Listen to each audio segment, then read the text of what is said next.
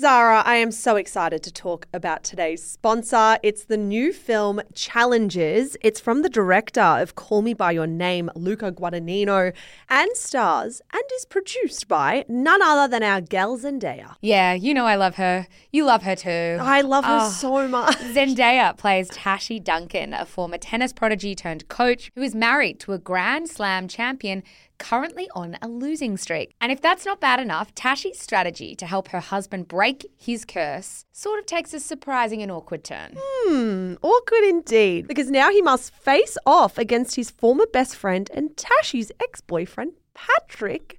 Zara, the tensions are running high. I know. Tashi's someone who makes no apologies for her game on and off the court. It's her game, her rules, but with her past and present colliding, Tashi must face reality and ask herself, what will it cost to win? Challengers is the sexy drama that everyone's talking about, and it's definitely not one you want to miss. It's about passion, friendship, and what happens when your past comes back to challenge you. You can grab a ticket from Tuesday, the 26th. So grab your friends and get excited. I will be grabbing you, and we are definitely going to be going to watch it. Oh, please. Thank you so much to Challengers for making this episode of Shameless possible.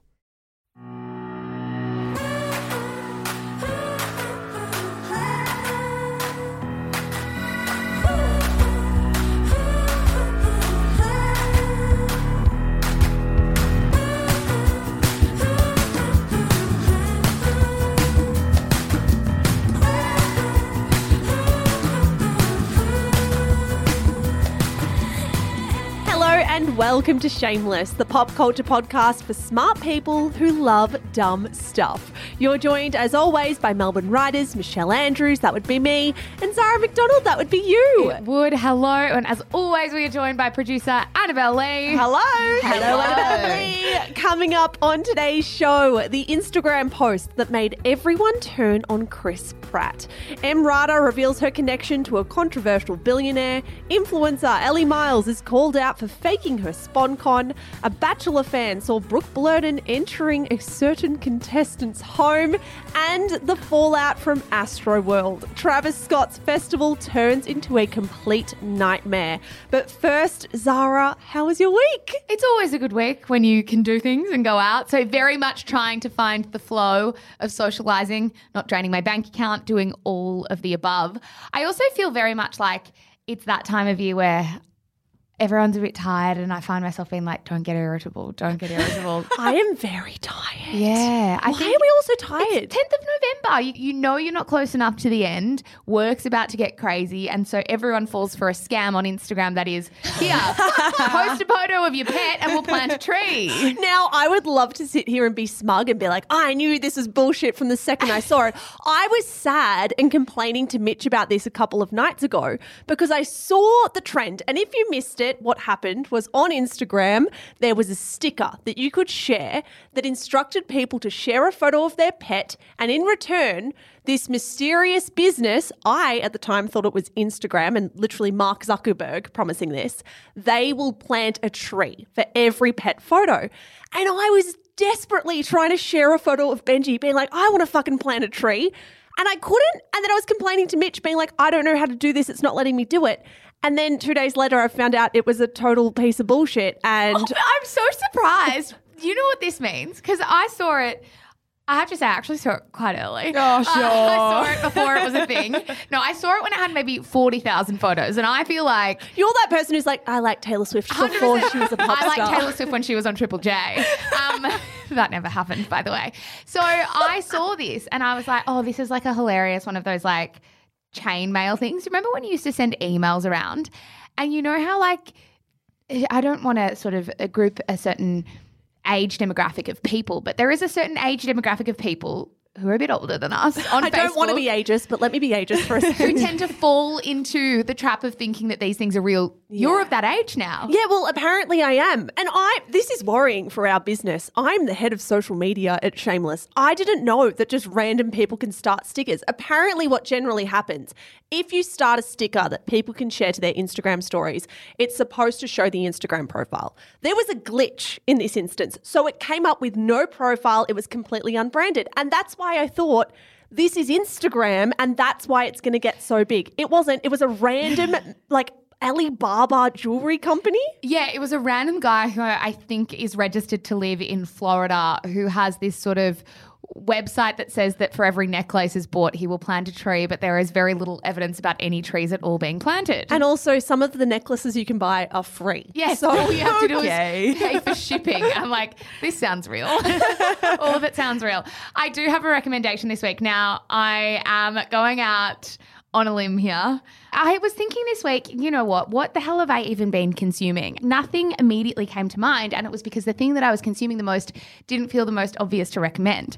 Now, What a weird setup. because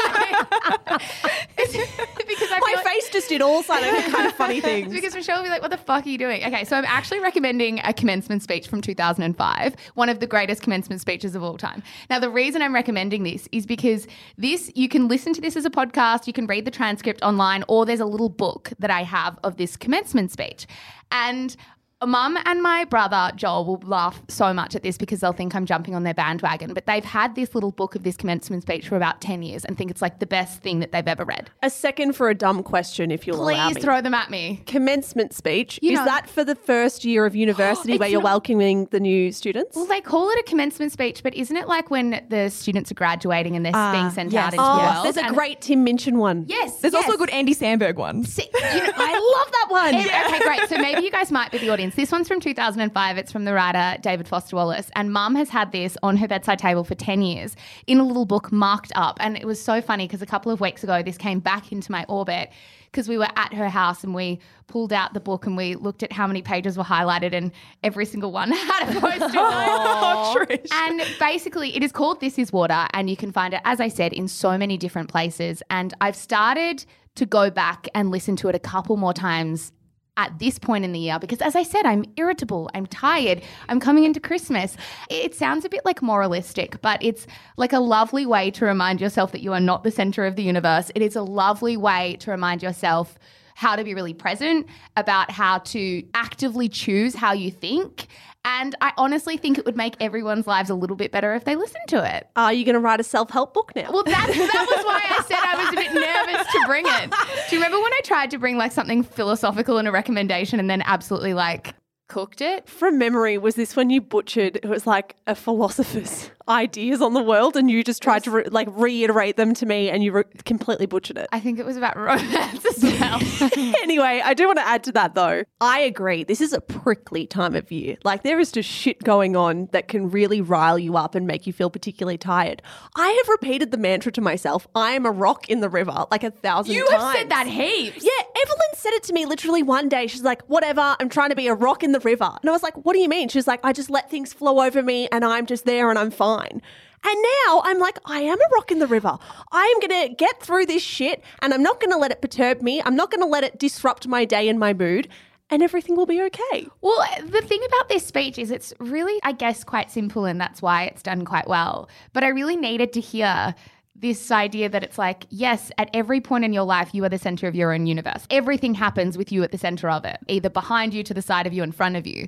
But it's like you can actively choose not to see the world from that vantage point, and that will probably make you live a better life. So, as I said, it sounds a bit high horsey. I promise you it's not. It's really a good listen or read. Great It recommendation. sounds good. It really does. Out of left field, but a good one. very out of left field. Quite nerve wracking. How was your week? What are you recommending? I mean, it was a great week. I've just been pumped for Taylor Swift to release her Red So Taylor's true. version album. When Zara got into my car today, Annabelle, I was blasting Red, the Scooter Braun version. So I felt a little guilty, but I'm really getting into the mood, getting Mm. into the moment for when Taylor releases her new album, and I'm ready to binge it back to back to back. so am I. Yeah. So- she did this thing on TikTok. I don't know if you guys saw it this week where she accidentally uploaded the audio to All Too Well for 13 minutes and then took it down. And I was like, Taylor Swift has never done anything accidental in her entire existence. Not at all. Like, that mm. is so intentional, and it's also so, so clever.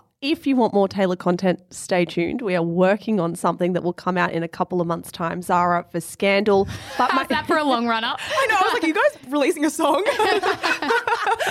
So, yeah, literally all too well, Michelle and Zara's version. My recommendation for the week is not as highbrow as what yours was, Zara. It is a sunscreen serum. Now, I'm not sure if you guys have used this before. I find sunscreen quite difficult when it's on my face. Like body sunscreen, I don't care a heap. I'm happy for it to smell quite intensely. I'm happy for it to be thick and gluggy as long as it's protecting my skin from harmful UV. I'm happy. My face, not so much. Like, I don't want my sunscreen to break me out. I feel like some sunscreens make you look super oily or give you flashback when you have photography. And listeners of the podcast will know I do love my beauty products, and I think I have found the best facial sunscreen money can buy. Ow! Oh no! How, how do I take it back? Did you just morph into a feline? what happened? Keep going. Keep going. What, did, what just came out of your body? It turned into a sound of regret, and I loved it. Were you possessed by a demon? Just Keep going. Oh no! Oh no! Oh. You are tired. Yeah. fear that went into our eyes. We always say that time of year at every time of Yeah. year. It's like it's that time of year. The fear that overcame you in that moment was delightful and delicious, and I'm happy we have this video recorded for everyone to relive. All right, the sunscreen. It is called Queen Screen SPF 50 Plus, super high coverage, you're welcome, luminizing serum from Ultra Violette. It is like a serum where you even have a pipette. You drop Ah. it into your hand. That's what that's called. yes, a pipette. Like a puppet, but a pipette. Yeah, I didn't know that it was called that, but that's amazing. I thought that was just a general science, like year nine science fact. Anyway, it's got a pipette. You drop it into your hand, you put it on your face, and it is literally like a serum consistency. So light, yet so full coverage for sun ray protection. And oh my God, the way it sits under makeup, the way it feels on your skin, the way it doesn't smell. Could not recommend this more from Ultra Violette. Pick it up. It also has complete five star reviews, like hundreds of reviews online, all five stars. Thank me later. You are welcome. Not sponsored, as always. Not sponsored at all. Yeah, I will accept free ones though if you're listening. Oh, Ultra Violette. you little, that you are the devil. Hey, let's get into the first segment of the show. We are starting with Chris Pratt and how the whole world doesn't quite like him anymore. The whole world has gone off Chris Pratt. Context for those who are a little bit in the dark right now Chris Pratt is an actor, of course, best known for his role in Marvel's Avengers movies. He was also in Parks and Rec. He's been around for a very long time. He was married to actress Anna Faris. She's best known for acting in movies like The House Bunny and What's Your Number? A very underrated film, What's Your Number? Have you guys seen it? I've not Yes, heard with of Chris it. Evans. Yes. Yes. And it's great. So Anna and Chris were together for 10 years. They were married for most of that.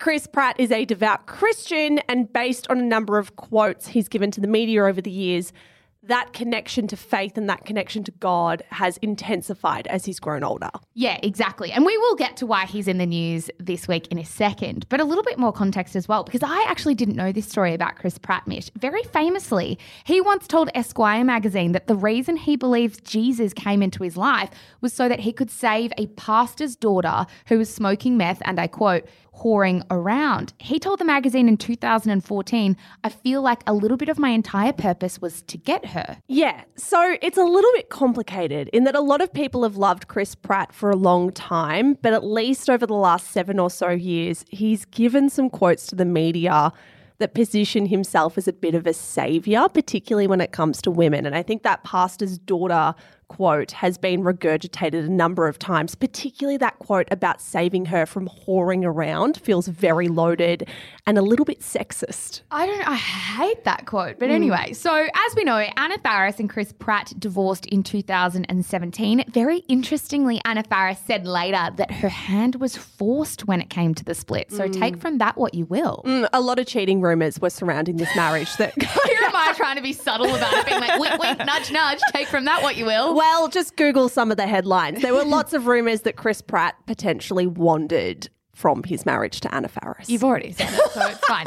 anyway, so the world loved Chris Pratt for a time, but I think ever since he and Anna Faris broke up, the tide has turned a little bit. yeah. So on Friday, Chris Pratt found himself in some ugly headlines because he had posted a photo of himself and his new wife, Catherine Schwarzenegger. They were sitting on a couch. He is smiling, beaming towards the camera, and his wife is not looking at the camera. She's beaming up at him, like looking at his face and positively glowing.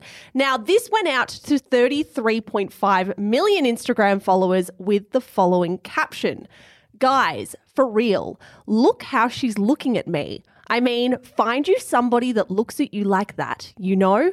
We met in church. She's given me an amazing life, a gorgeous, healthy daughter. She chews so loudly that sometimes I put in my earbuds to drown it out, but that's love. She helps me with everything. In return, periodically, I open a jar of pickles. That's the trade. Her heart is pure and it belongs to me. My greatest treasure right next to my Ken Griffey Jr. upper deck rookie card. Don't fucking ask me what that is, I don't know. Which, if you know, you know is saying a lot. It's her birthday in about six weeks, so if I don't get her anything, I'll tell her to look back on this post. Love you, honey. I sent this to you when I saw it, and I said there could be an entire language analysis exam just based off this one caption. Like the many ways you can unpack this. There was a really interesting tweet on Twitter from the user Cactus Flower, and this got 70,000 likes that said the real political divide in America can be summed up with whether you think this pose from Chris Pratt comes off as A, sweet and normal, or B, cringe and insane. Where do we all sit? B. Definitely B. Absolutely B. The thing about this caption when I saw it is like, oh my goodness, I've never seen something like this where he has centered himself in the entire post. This is not a love letter to her, it's a love letter to himself. It's a love letter about how well she serves him. Hmm. Like, it's not saying, I love you for who you are and the individual you are and all the great things you do. It's, I love what you do for me. You make my life quite easy and you belong to me like a Your pet. Yeah, your heart belongs to me and you serve me. I think the other thing about this, what I really don't like on Instagram is when men and it is men do things like this, like publish a caption like this, and then want to turn around later and say, "Oh, it was just a bit of a joke." Of course, they do more than open a jar of pickles. Like when they paint themselves as this like pathetic partner who doesn't know shit about how to raise kids or how to be a partner, it's incredibly tiring to to read, particularly when they want to hide behind it being a joke, because it's like you know what you're playing into. Yeah. You're playing into a stereotype that is actually real, and you are trying to appeal to the same men who actually think that this is funny. Yeah, agree. I think a lot of this caption also reminded me of that Billy Brownless quote Oh, from like 2017. And I know this is a niche reference. And if you're listening to Shameless from overseas or maybe interstate, to sum it up, Billy Brownless is an AFL legend in Melbourne. There was a cheating scandal a few years back where Billy Brownless's wife entered into a relationship with his best friend. Now, Billy Brownless's quotes about this scandal to the media copped a lot of criticism. And the quote that everyone was repeating at the time was It's just wrong, mate. You don't touch a man's wallet, you don't touch his wife. I just really roll my eyes at any man who positions his wife as a possession of his. Like the way this caption read was like one long Billy Brownless quote to me. Yeah, and I think for anyone listening to this being like, well, maybe we're reading into this too much. It's like, nah, I flatly refuse to say that language does not matter. I like wholeheartedly believe that with this language comes a maybe subconscious but deeply inherent belief that that is how relationships work. The other thing that was really interesting and a little bit sad, I think, Mish, to see on Twitter as well, was that the post drew criticisms because of its emphasis on the fact that Catherine had given, quote unquote, Chris a healthy daughter. Now, as some of us know, Anna gave birth prematurely to their son Jack in 2012. The baby had to spend one month in NICU before the two could take him home. And he has ongoing experiences of disability to this day. Yeah, and I was like, that is an incredibly hard thing for people to swallow mm. and to read. I don't know. I think for Chris Pratt, it's like the total lack of self awareness here is probably why his reputation is not doing himself wonders at the moment. It's because these quotes keep coming out and keep coming out. And it's like, if there's anything we like, it's self awareness and self deprecation, but also someone who doesn't bloody center themselves in a caption that's ostensibly for his wife's birthday in six weeks. Yeah, I think as well, maybe this is reading too much into it. This is just what I picked up when I read that healthy daughter line is I don't know, I kind of felt like Chris Pratt was subconsciously saying that his new wife is a woman of God, she's a devout Christian just like he is, and together they brought a healthy baby into the world. Anna, who is not religious and has said that religion came between them in their relationship, gave birth to an unhealthy, and I'm putting that in inverted commas, an unhealthy baby. I don't know, it just felt incredibly loaded, and I'm not surprised people had an emotional reaction to that. I do think it's important context to note that Anna and Chris, at least on a public level, are amicable. They've both said some pretty lovely things on the public record about each other. So I don't think we can sit here and not include that. I don't think we can Yeah. sit here and be like, Anna would be furious, or this is definitely about their son, Jack.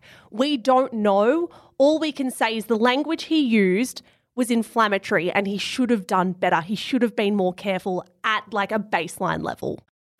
Coming up after the break, Emrata's surprising connection to one of the world's most notorious fraudsters, the influencers who must think we are stupid, and how Travis Scott's Astroworld Festival devolved into a nightmare. But first, a word from today's sponsor. And now it is time for the quick and dirty. As always, we bring you the top five stories from the rough and tumble of the celebrity and pop culture news cycle. Michelle, gonna get scammed soon. Andrews, oh, I What get have you it, got I for it. I like it. good job, good job. Speaking of scammers, my first story. Emily Ratajkowski was paid $25,000 to attend the Super Bowl with fugitive Jho Low. That is from the Daily Mail. Boy, oh boy, was I into this story this week. Basically, Emrata is doing the PR rounds at the moment. She's doing a lot of publicity because she has a new book out that she's trying to sell. It's a collection of essays titled My Body. For this publicity tour, she sat down with the UK's Telegraph for an interview about how she has commodified that body over the years. And there was a bit of an interesting revelation about her connection to one of the world's most wanted men. Yeah, exactly. So here is an excerpt from that article. Ratajkowski says businessman Jho Low once paid her $25,000 to go to the Super Bowl with him. She was unsure of why she was there, how long she had to stay, and who her agent had to check with at the end of the night to find out whether she could leave. I was on the clock, she says. According to Ratajkowski, a Victoria's Secret model was at the same party that night, pretending to drink shots with Low, chucking the alcohol over her shoulder. That is a big Zara McDonald tip. As she tipped her head back and dancing against his crotch. The model isn't named in Ratajkowski's book, but is thought to be Miranda Kerr. Years later, Kerr handed over a diamond necklace given to her by Low worth $1.8 million to the US government after he was exposed in a money laundering scandal. He is now an international fugitive. Now, I know that excerpt was quite a bit, but what, all these women get paid to go to the Super Bowl? What, I can't even get paid to go to the fucking AFL. Well, this is the interesting thing. So, if you've missed the Jho Low story, essentially, he is a man connected to the 1MDB scandal. In fact, he's thought to be the architect of that scandal, where $4.5 billion disappeared from Malaysia's economy, essentially. It was stolen in what is thought to be one of the greatest financial scandals in history. Now, Jho Low, the architect of that scandal, has been connected to so many A list celebrities. Not only is he a man who has bought Kim Kardashian a $325,000 white Ferrari as a quote unquote wedding present for her marriage to Kris Humphries. I wonder if it arrived before the marriage was over. he also was personally thanked by Leonardo DiCaprio for injecting the production of the Wolf of Wall Street movie with millions and millions of dollars. He also gifted Leonardo a Picasso painting. He is reportedly the ex, or at the very least, former partying friend of Paris Hilton, and he is the ex boyfriend of Miranda Kerr. Now, we also know he was essentially the sugar daddy, at least for one night, for Emrata. $25,000 to go to an event with him and just be on his arm and be photographed with him. Kind of screams of like a sugar daddy arrangement Oh, to me. sign me off. Yeah, I was going to say, even celebrities need sugar daddies too. Mate, I want to be involved. Jho Low, I know you're a fugitive now, but like, fuck, I'll take that. Well, I have to say, all probably too good to be true in essence. You know, $25,000 to go to a sporting game. But in reality, this guy has been the focus of so much terrible press and terrible allegations that so many of these celebrities now have been questioned by the US government about their connection to him. So, so, in my opinion, so not worth it. Miranda Kerr had to return $9 million worth of jewelry that he had gifted her and had been on like yacht trips with him around the world. Oh, maybe worth it. I don't know. Oh, totally worth it. And if you want more Miranda stuff, stay tuned for Monday's Scandal episodes, Zara McDonald. Very true. My second story. The block finale was hot property for nine, fetching big numbers. That is from Crikey. So I know that I said on this mic a few weeks ago, so people are watching the block, but then I turned into one of those people. So consider this my apology. Dare I say you only need to watch the final episode of The Block. Fuck the rest of the episodes. You do not need to be involved for 12 weeks, four episodes a week, or three episodes, or whatever it is. The final episode gives you everything you need in the neatest two and a half hour package. Like you get the whole story and you get the auctions, you get to see all the beautiful houses. I love just watching the final episode. I, I I totally agree with you. I think there'd be a lot of like literally millions of people who watch every other episode who disagree with you. But basically, the season 17, Wow. 17 season finale had a five city metro audience of 1.555 million. It swelled to just over 1.8 million at the announcement of the winner at the end of the episode. Just really big, big numbers. Now, the program had actually struggled earlier in the year when it was up against The Voice because remember when The Voice was smashing It it? feels like a fucking. Li- How long does this show go for? ages, but I don't know the exact amount of time. so Mitch and Mark were the winners on the night. This is the kind of show where you see prize money that no other reality show can even rival. They walked away with $644,000 over reserve. They also walked away with an extra $100,000 in their pocket because they won. So a total winnings pool of about $744,000 and $444 or something. not to make this about not to make this about us. It's pretty big money. Would you go on the block with me? Would I go on the block Oh, with that you? would be good. I would be TV. so bad at the block. Imagine how cranky we'd get with each other. That's what I mean. No Imagine how many hash browns that. we'd eat. I- We eat so many hash browns when we're tired. It, we would keep McDonald's, given they're a major sponsor of that show. We would give them that much free publicity just because we're chowing down on hash browns. I would love to go on the block, but I'm so bad at renovating. I'm so insecure about styling. I am also deeply insecure about how emotional I get when I'm tired. And I would just, cry all I the would cry time. the whole time. I'd be bad at it, but if the producers want to come knocking, I'll have a chat. For seven hundred thousand dollars, I'll do a lot of things. Yeah, but this is the thing. It wasn't just them that won huge money. Josh and Luke, who are actually former stars of Love Island, walked away with five hundred and thirty thousand dollars as well. Now, the real controversy of the night was this cheating scandal that we might have hinted to on the show before. To recap very, very quickly for anyone who didn't see the show, one of the major reasons I think this show has been so successful this year is because there's been this cheating scandal that has kind of sat as an undercurrent to every single episode. The controversy did start earlier in the season when contestants Tanya and Vito and Josh and Luke, those former Love Island stars, were implicated in this circulating photo of the production schedule. Now, if the contestants have the production schedule, that basically means they can plan so much further ahead than anyone else. Yeah, so the production schedule laid out what room was going to be in every week. So effectively, Tanya and Vito, Luke and Josh were able to see that and go, right, we need to save our money because bathrooms are next week. Or we really need to save our money because kitchens are in week eight and we don't want to burn ourselves too early. It's very helpful for budgeting. Exactly. Now, this all came out earlier in the season. The whole show had to scrap the production schedule and start again. So annoying. And in the finale, the real story came out. So these contestants the entire season were basically saying, oh, Tanya was basically saying, "I- this got sent to me by a tradie. I don't know how it came onto my I'm not involved. I don't know how this came into like existence. In the last episode, it became clear that Tanya actually stumbled upon a whiteboard early, early, early days with the production schedule, took a photo and had it. Was responsible for circulating it. And the awkward thing about this, Annabelle, was she lied. Like she got in front of the production team, she got in front of cameras multiple times and insisted she had nothing to do with it. She was also accused of doctoring text messages back and forth to create an illusion that it wasn't her.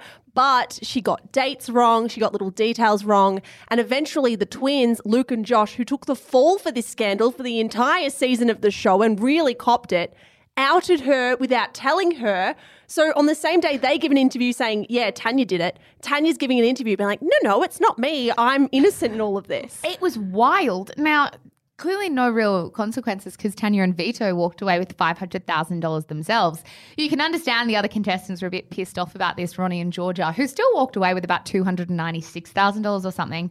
Were really, really upset about this whole thing. And they kind of had one final parting jab on Instagram when they were writing about their block experience by saying, We hold our heads high, knowing we left nothing in the tank, did the best we could whilst playing an honest and fair game. Love that subtle jab. My third story The Bachelorette's Elly Miles is called out for an embarrassing influencer fail as she pretends to sip a premix alcohol drink in a sponsored post. You didn't put what publication that's from? Oh, it's obviously going to be from the Daily Mail.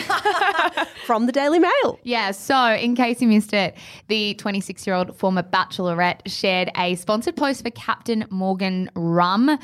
One of my favourites, much to the dismay of my friends. One of my least I hate Captain rum. Morgan Spice Rum is, I will say, not the, not the not not bogan drink. It is- I, I should have just said it's pretty bogan, and I love it. Anyway, anyway, so Elly Miles was uploading a sponsored set of stories, drinking a premix can of Captain Morgan's rum. Now she kind of held the can towards the camera and said, "It's that time of day, beverage o'clock." She then appeared to take a sip from the can, but she kind of just breathed in air instead of doing anything. She very clearly didn't sip. She didn't even have to swallow. Like she held the can up to her mouth, kind of tilted her hair back, and then just started talking straight away. very clearly, no liquid entered that mouth. No, it was just a big gulp of air. Now, the reason we know about this is because celeb spell check is kind of back. She's back. She's Back. yeah. Wow. She posts she's been posting a few very kind of specific types of posts which basically focus on influencers who are spruiking products and clearly not using them as they do it. Yeah, dare I say, this is the best content from Celeb Spell Check. I think out of everything she does, this is the most enjoyable, the most lighthearted as well. It's Yeah. taking aim at people's actions, not taking aim at their personalities. And let me say, she's doing God's work. If you scroll through her profile right now, there are some interesting influencer posts from the likes of Jen Aniston. Jen Aniston keeps pushing like SponCon products without using them, and Celeb Spellcheck is single handedly responsible for undoing her. And I'm surprised because Jen Aniston wasn't even on Instagram for so long. She's fallen into like the deepest, darkest pits of influencer activity so quickly. Welcome, Jen Aniston. We still love her. We still love her. Don't we ever? My fourth story Kanye West dating model amid Kim Kardashian Pete Davidson rumors. That is from page six. Pretty funny and quick story, this one. So, in case you missed it over the weekend, Kanye West, now known as Ye, He legally changed his name. Yes. Yep. He was photographed with the model Vinetria in public for the first time. Now, he was attending his Donda Academy debut basketball game. Sorry, what? I don't know. I was hoping either of you could tell me what that was. So, Vinetria is 22 and she has about 400,000 followers on Instagram. This kind of wouldn't be a huge story in and of itself if there wasn't two stories that preceded it that are a little bit confusing. As we know, a week ago, Kim Kardashian was papped with Pete Davidson on a roller coaster holding hands, which prompted many a rumor that they were dating. But also last week, he did an interview. Kanye West did an interview with the Drink Champs podcast where he kind of said that he wanted to get back together with Kim Kardashian. He said on this podcast, you know, SNL making my wife say I divorced him on TV because they just wanted to get that bar off. And I ain't never even seen the papers. We're not even divorced because that ain't no joke to me. So he's saying he's literally not even looked at the divorce papers yet. He also said, My kids want their parents to stay together. I want us to stay together. But if you look at the media, that's not what they are promoting. That's not what they want. They want it to be a new wedding, a new episode, a new TV show. Yeah. So he's like, this came out like days before then he was publicly photographed with a new partner. So I'm very confused. that he's saying they've been together, or at least his representatives are saying he's been with for quite some time. Very interesting. Vinetria is half his age. She is 22, he's 44. And yeah, it's an interesting dynamic. yeah, an interesting and confusing story. My fifth story a Batchy fan claims they live across the road from this contestant and spotted Brooke moving in. That is from Pedestrian TV. And we need to say this right off the bat. If you do not want Bachelorette spoilers, fast forward. We're going to get our beloved Annabelle Lee to jump in post production and let you know what time code to skip to. So if you want to avoid those bachelorette spoilers, skip forward about six minutes. Accurate. ish. okay, so now that that spoiler alert is out of the way, this is basically what's gone down this week. So, a cheeky little comment was left on a Facebook post that led the gossips at the news outlet The Wash to believe that we now know who wins Brooke Blurton's heart this year. Yeah. So this was a comment left by Batchy fan Alira Howard in the Queen of Australian Reality TV Facebook group, where she says that she saw Brooke Blurton get out of a car with a suitcase and enter the home opposite her on the street. That home belongs to David. Yes. So she said, trying to be secretive, blinds shut, parking all the way at the back of the driveway, etc. But my sister saw Brooke and the suitcases she had in her Instagram story late last week too, when David was getting her in and out of the car. Now, I do want to put on the record here that I understand we are now relying not just on a random Facebook commenter, but a random Facebook commenter's sister. but they saw what they saw. They said it was David. Yeah, and I back this. I'm literally in awe of you. And I'm also so confused by the shameless listeners who do not say that David is the front runner here. It is a bit confusing. I was very nervous before this season. I said this from the outset. I said, you know, the stakes are getting higher and higher every single year. And I get really nervous that I'm not going to be able to pick it. I do get the odd message, Mish, from people being like, but do you just check Sportsbet? And I will say two things to that. No, we did back in batch shut days, but I haven't been allowed to since then because I would feel like such a bloody fraud. So now it is really quite nerve wracking. You'd be the new Jho Low. I would be the new Jho Low. You want to be Joe High? I, I, I simply can't. Sorry. I'm Annabelle Lee. That was actually quite good. Thank you. And the second thing is, Sportsbet seem to be getting it wrong anyway throughout the years. Yeah, and I'm just proud of you. I'm proud that you're part of this podcast. I just had to put that on the record because these really are skills coming from my brain and I don't want anyone to doubt them. we almost need like a bachelorette boot camp. Like, how do you do it? We need a goggle box episode. Thought I tried to tell people every single time. No, because I sit with you and I even watch the episodes and I'm still convinced after every premiere that you've probably gotten it wrong and you always get it right. We don't know yet. We just have Alira's sister. she seems trustworthy. So if you are Alira, what is your name? Alira Howard. Howard, or Alira Howard's sister, come chat to us. We'd love to get more info. Is that all you've got for me? That is all I've got. Uh, jokes. We're not done. We're back. This is Mish, Zara, and Annabelle, who finished the recording a few hours ago. And in that time, the Daily Mail published this juicy headline My sixth story. Abby Chatfield shares a very steamy kiss with Bachelorette favourite Conrad Bien Stevens during a wild night out at a Byron Bay pub, while he is still tipped to win Brooke Blurton's heart on national TV. Now, obviously, guys, we don't often jump back into the studio once we've already recorded the episode. But it's on theme. It's very much on theme. bit we of were fun. talking about Bachelorette spoilers before, and I thought we can't ignore an even bigger one. So Couldn't possibly. This story's just broken. The headline really did say it all, and I will always marvel at the Daily Mail's ability to get the entire crux of the article in a headline. But as we just said, there are photos and videos of Abby Chatfield and Conrad making out at the beach hotel in Byron Bay on Friday night. So onlookers filmed them at the bar, like smooching. Canoodling. And I was laughing because you can kind of hear in the background of the filming being like, Did you get it? Did you get it? I got it. I got it. I got the footage. And I was like, Wow. Very relatable content. Just like little paparazzis on the loose. And let me say, we're not sure if this is just a pub pash or if this is something more, but what a hot couple. Very into it, very well matched. Well, let us say, right? We it all comes at an interesting time because Abby Chatfield recently let her followers know that she is dating a mystery man. She was in the car with him on Monday, but she didn't pan the camera across to reveal his identity.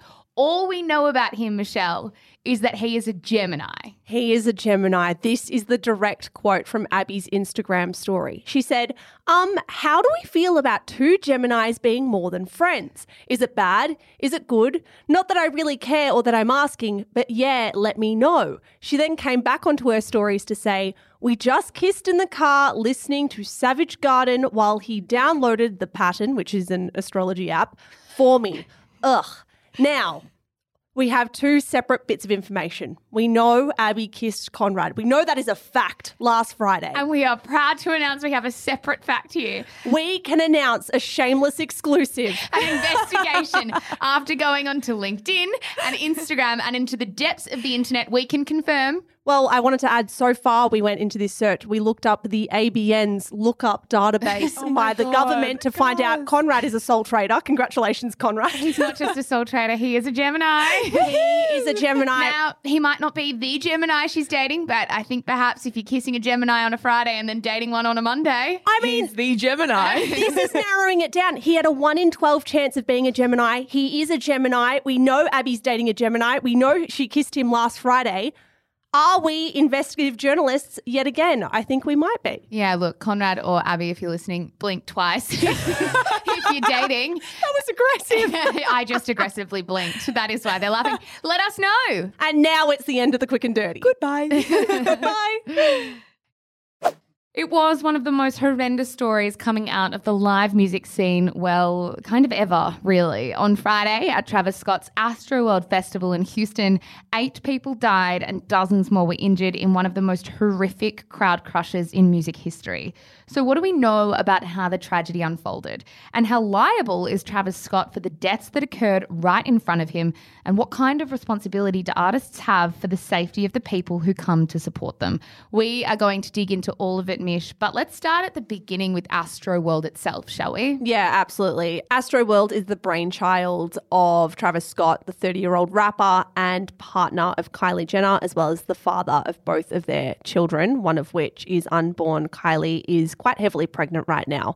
Astroworld is a music festival that he founded in 2018. It's named after his critically acclaimed album, Astro World. Yeah, exactly. Now, when he went to perform on Friday evening, as we know now, there was quite a horrendous crowd crush where eight people were killed and hundreds and hundreds were injured. Now, the dead range from the ages of 14 to 27, 25 people were hospitalized. One of the youngest patients is 10 years old. There's another nine year old that's in a coma. And as I said, all of the eight people that died are under the age of 30. Just the whole thing is just like incredibly, incredibly tragic. Yeah, Houston Fire Chief Sam Peña told CNN the crowd, for whatever reason, began to push and surge towards the front of the stage, which caused the people in the front to be compressed. They were unable to escape that situation. Now, this apparently happened in the lead up to Travis Scott appearing. They actually got a countdown put on the main screen. So there was literally second by second countdown to when Travis was coming on stage. And so fanatical was the crowd that as that countdown got lower and lower, the pressure and the push for people to get to the front stage increased. Yeah, and I think what we'll say on the record now is we're not going to get into the nitty gritty details of what happened in that crush itself. I mean, if you want to find that stuff, you can, but I don't necessarily feel like we need to be the ones No. to say it. I mean, it's quite dark. I think anyone who's been in any kind of crowd crush or kind of crowd stampede experience would understand how dark that stuff can get. So we will leave those details to the side and give you as much as we possibly can. Yeah, added to the already wealth of stories out there, there is one from TMZ that a lot of people have been talking about. TMZ reported on Saturday that a source connected to Astroworld told them someone in the crowd went crazy and began injecting people with some sort of drug. The Hollywood Reporter also wrote about this. They cited two sources that said police looking into a drug spiking incident in an area of the festival where the chaos first began. The sources said it appeared to have been targeted at unknowing people and that the crowd surge may have resulted from panic as attendees ran for safety. Now, this hasn't been confirmed. We are still waiting for more information to come out about this. But you literally have a crowd crush incident in the same area where you allegedly have someone going around literally stabbing people in the neck with a syringe. Yeah, and it's like, dude, both of these things happen separately. Are both of these things connected? That's what's kind of not clear at the moment. So I think what's really, really hard about this story is there was one video that went really promptly viral on TikTok, which is where a young woman scaled up a ladder to the main stage where she yelled, to someone nearby. It was a camera operator saying, Please stop the show. Please stop the show. People are dying. Another security guard tried to pull her down. Another guy tried to jump up with her and tell them the same thing. And they were completely dismissed and got told to jump off the kind of platform that they were on. Yeah, it's since come out that supposedly the cameraman did call for help, but at least the way these people were responded to in the oh. moment. And I imagine there was a wealth of shock, a wealth of confusion. The music was very loud. But from that video, we can see these people saying, There are dead people in the crowd. Please do something. People have died in that crowd below us that I'm standing next to. Please stop the show. They were met with kind of this blank expression and not much else. The cameraman turned away. Apparently, yes, he did then call his superiors, but I cannot imagine the trauma people have experienced in that crowd. Not just, of course, the people who died or were seriously harmed and injured, the people who witnessed that. Yeah. Like, that is horrific that that girl and that young guy climbed up to the main stage. They were that desperate and had their needs not met. It's it's awful. Like I think it would be just so unspeakably traumatic, mm. truthfully. I think what's difficult to understand and what a lot of people are asking themselves questions about now is how this show went on for so long when this was clearly happening. Every piece of footage I've seen from this show is with like ambulances trying to get through the crowd to injured patrons while Travis Scott just kept performing. And yes, people might want to jump in and say, okay, well, he stopped the show once or twice. But everything I'm reading is that there was like nearly 40 minutes before Live Nation, the company that organized this entire thing, were told that the show needed to stop early and Travis Scott actually finishing his set. Like, I am just that confused as to how it takes 40 minutes for that show to stop and for mm. him not to be contacted saying, let's just call this thing now. Yeah, absolutely. Of even more concern is knowing that the local chief of police, Troy Finner, paid Travis Scott a visit before any of this happened, before the show began, to express his safety concerns. Troy Finner said in a written statement I met with Travis Scott and his head of security for a few moments last Friday prior to the main event. I expressed my concerns regarding public safety and that in my 31 years of law enforcement experience, I have never seen a time with more challenges facing citizens. The meeting was brief and respectful and a chance for me to share my public safety concerns as chief of police. Now, what Troy Finner is referring to there is a number of people were trying to break into the concert. A lot of people were trying to scale fences and break in. He was sensing racial tensions in the crowd. He was also worried about the pandemic, that there were so many people in this audience and there were no real health and safety guidelines being implemented. Yeah, it took Travis Scott a few hours to release a statement. And when he did, he wrote on Twitter, I am absolutely devastated by what took place last night. My prayers go out to the families and all those impacted by what happened at Astroworld Festival. Houston PD has my total support as they continue to look into the tragic loss of life. I am committed to working together with the Houston community to heal and support the families in need. Love you all. Now, I think one of the first things that people recognized with this statement is there was no sorry. There was no mm. like actual formal apology. And I think the reason that people felt like that's what he should have done is because of headlines like the ones coming out of the LA Times that says this. For Travis Scott, a history of chaos at concerts followed by a night of unspeakable tragedy. Travis Scott has been charged twice in the past for encouraging his fans to taunt security and to kind of breach safety guidelines at shows. He has a history of this, and it's absolutely remiss of anyone who doesn't want to connect those two things. Yeah, in 2015, Travis Scott was sentenced to one year of court supervision after pleading guilty to reckless conduct charges after cajoling fans at Lollapalooza to climb over barricades and storm the stage. He was literally encouraging a crowd crush in that incident. And we know that musicians are actively encouraged to do the opposite. You should not be encouraging fans to do that. It's already such a dangerous situation to have an artist actively inciting that when they're kind of speaking to their disciples. Like Travis Scott is up on that stage speaking to people who will do whatever he tells them to do. It cannot be overstated just how dangerous that is. In 2017, it was clear that Travis Scott had not learnt his lesson. He was arrested after encouraging fans to bypass security and rush to the stage. That left a security guard, a police officer, and several others injured during his concert in Arkansas. Now, I want to talk to you briefly, and I'm not a legal expert, so I would really encourage any legal experts to reach out to us on this. At the time of recording, 34 lawsuits have been filed against Travis Scott. Is there a world in which he intentionally did not say sorry in that apology? Because if he admits guilt, if he takes blame for this in an apology, that is very easy for anyone who's filed a lawsuit against him to say, well, then pay up to me immediately. Yeah, absolutely. I think he legally can't take ownership because he will be sucked dry money wise, but that's a decision that he still can make. He would have insurance for this. It's just kind of a matter, I imagine, about whether that insurance will pay out if they find him to be actually negligent in his role. To make matters worse, I mean, as we, there's just been a million different stories going around in the wake of this one. But to make matters even worse, Travis Scott's former manager from quite a few years ago, I will say, about 10 years ago, has released a few TikToks about his dealings with Travis Scott. Now, Shane Morris, the reported former manager of Travis Scott, said Travis Scott is the worst person I worked with in my entire music career. Eight people are dead and hundreds more injured after his callous, reckless behavior at Astroworld. And I hate to be the one to say this, but I saw this coming and I tried to tell everyone.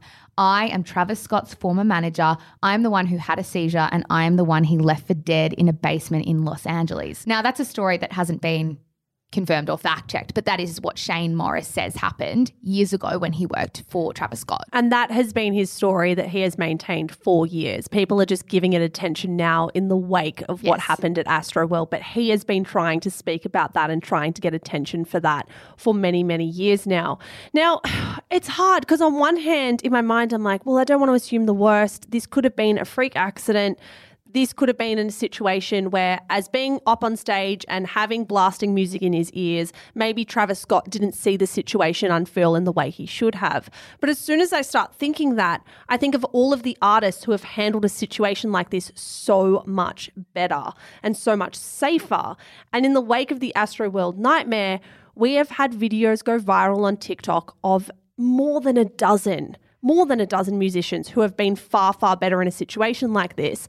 Adele, Dua Lipa, 21 Pilots, just to name a few, where they have, yes, had very intense scenarios unfurl at their live gigs, but they have completely stopped the music. They have stood on stage and demanded that people take care of each other and that people let each other breathe and don't push up to the stage. And unfortunately for Travis Scott, that needs to be the expectation. People cannot be dying at concerts, particularly when you have a criminal record of encouraging that exact behavior. So, in Kylie Jenner's statement, she said, I want to make clear that we weren't aware of any fatalities until the news came out after the show, and in no world would have continued filming or performing if we knew.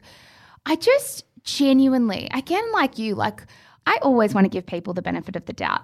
But to say you didn't know or that you didn't see what was going on, like, were you just not looking? Were you not looking outside of your own orbit? And yes, people could say, but they're artists performing on stage, they're in their own head. It's like, nah, I get that, but it is your responsibility on that stage when there are ambulances coming through, Flashing crowds, lights. flashing lights to be checking on people. There is footage of people passing out right in front of Travis Scott. I actually get really, really mad when I think about it because I think I was on the periphery of that fall stampede. Were you there too, I was Annabelle? there. Yeah. We were all at Falls, yeah. And I was in the, I remember being in this, the tightest crowd I've ever been in my whole life. I remember being separated from one of my friends. I remember my feet not touching the ground, like being completely Lifted. lifted by other people and like bawling my eyes out at the time because it was so fucking terrifying. Mm. And I just can't understand how anyone who does this for a job, who organizes festivals at the top of their mind isn't thinking straight away, this is my one job to avoid things like this. It's not new. This is not new. This happens all the time. And I just, I feel so triggered with this story. yeah, yeah, and you're like you were quite shaky when it happened as well because why. your experience. Well, no, it's But I obvious wasn't why. even in this, like I wasn't even like right at the center of it. I was on the periphery of that, and it was still really bad. And I think that's what's really troubling. But also, if you're being crushed so badly that your feet aren't touching the floor anymore, that is a deeply traumatic experience for anyone, let alone someone who struggles with claustrophobia the way you sometimes do. Yeah, I just think among many things, this is their one key job to keep people safe in their mm. own space. People who are paying as well. Yeah. These are paying fans who deserve safety. That is not a lot to ask, and it is not a lot to expect that festival organisers and the artists who profit millions. If you saw the profit margins for these events, you would be even more sickened by what's happened at Astroworld. It is not a lot to ask that they have this front of mind. And for Kylie Jenner, I don't want to blame her because it's it's not her fault that her male partner was involved in this situation, but speaking to Kylie Jenner for a second, she had ambulances in the Instagram stories that she was uploading. Why would you do that? Why would you film something and put it up when you can see someone is being attended to directly in front of you? There is an ambulance directly in front of you. Why are you posting about the music? Well, it's the same for Kendall Jenner for me. So she uploaded two different photos before any of this happened at the festival. Her caption on Instagram was, Will you be at the mountain? Then, after the tragedy occurred, instead of deleting these photos, she just changed the caption to a mountain emoji. And I actually think all of these things together, Travis Scott knowing that there's an ambulance in the crowd and not doing anything. Kylie seeing an ambulance in the crowd, uploading an Instagram story and not realizing at the time how deeply insensitive that's going to be. And Kendall Jenner not even feeling the need to delete this photo tells me everything about how they don't feel responsible for anybody else in these scenarios. They literally just live inside their own heads. Yeah. What do we think happens to Travis Scott's career from here? Like, will a tragedy like this, given the loss of life, affect his career or will he be able to redeem himself? Because I do think that Stan culture, I mean, we saw it with Zayn Malik last week and we had a conversation about that. I think Stans, particularly Stans of musicians, are so fervent in their adoration of those musicians that they refuse, they're very tunneled vision. They refuse to factor in any possibility that that musician has made some egregious decisions. There are people on TikTok who are blaming Satanism and a satanic kind of demonic possession of Travis Scott for this incident. And I'm not saying, again, like last week with Zayn Malik, this is not a small group of people. These comments that maybe Travis Scott was possessed by a demon and that's why this all happened have 30,000 likes. Stans will do anything they can to reformulate a story or reframe or refilter a story so that the person they love, the artist they love at the center of it, is not the villain. Unfortunately, I don't see a world where Travis Scott cannot be blamed on some level in some way for the people's lives who will never be the same. Yeah, I totally agree with you. It will be really, really interesting to see whether this sinks the career of Travis Scott or not because there are a lot of families grieving right now who shouldn't be grieving at all. So that is all we've got time for. I am very intrigued about people's thoughts about this. I know people will have lots and lots and lots of thoughts about what's happened, probably having been in tight crowds themselves. I mean, we have had a history of this in Australia too, Yeah. but we've had some things change to sort of hope that it never happens again. But yeah, I imagine there are a lot of opinions. Well, the fact all three of us were at Falls that year when that awful tragedy occurred, thankfully no one died, but people were so badly injured they spent months off work. So if you were there as well, please come and tell us your story because I remember being really shaken by that and I wasn't even in that direct part of the festival. So come tell us your stories. Yeah, exactly. Guys, as always, we are on Instagram at Shameless Podcast. You can also subscribe to our newsletter every single Friday. It will drop tomorrow morning if you're listening to this on Thursday at 8 a.m. We have an Ask Shameless column. We have a little sort of what I wore section. A little bit of fashion content for you We just, we just sort of dabble in a few different things. You can sign up via the link in our bio on Instagram. You absolutely can. The fear in your eyes there. No, you I was definitely like, can. is that in our bio? Guys, thank you so much for listening. Annabelle Lee, anything to add? No. Great, guys. We'll be back in your ears on Monday for another episode of Scandal. Bye.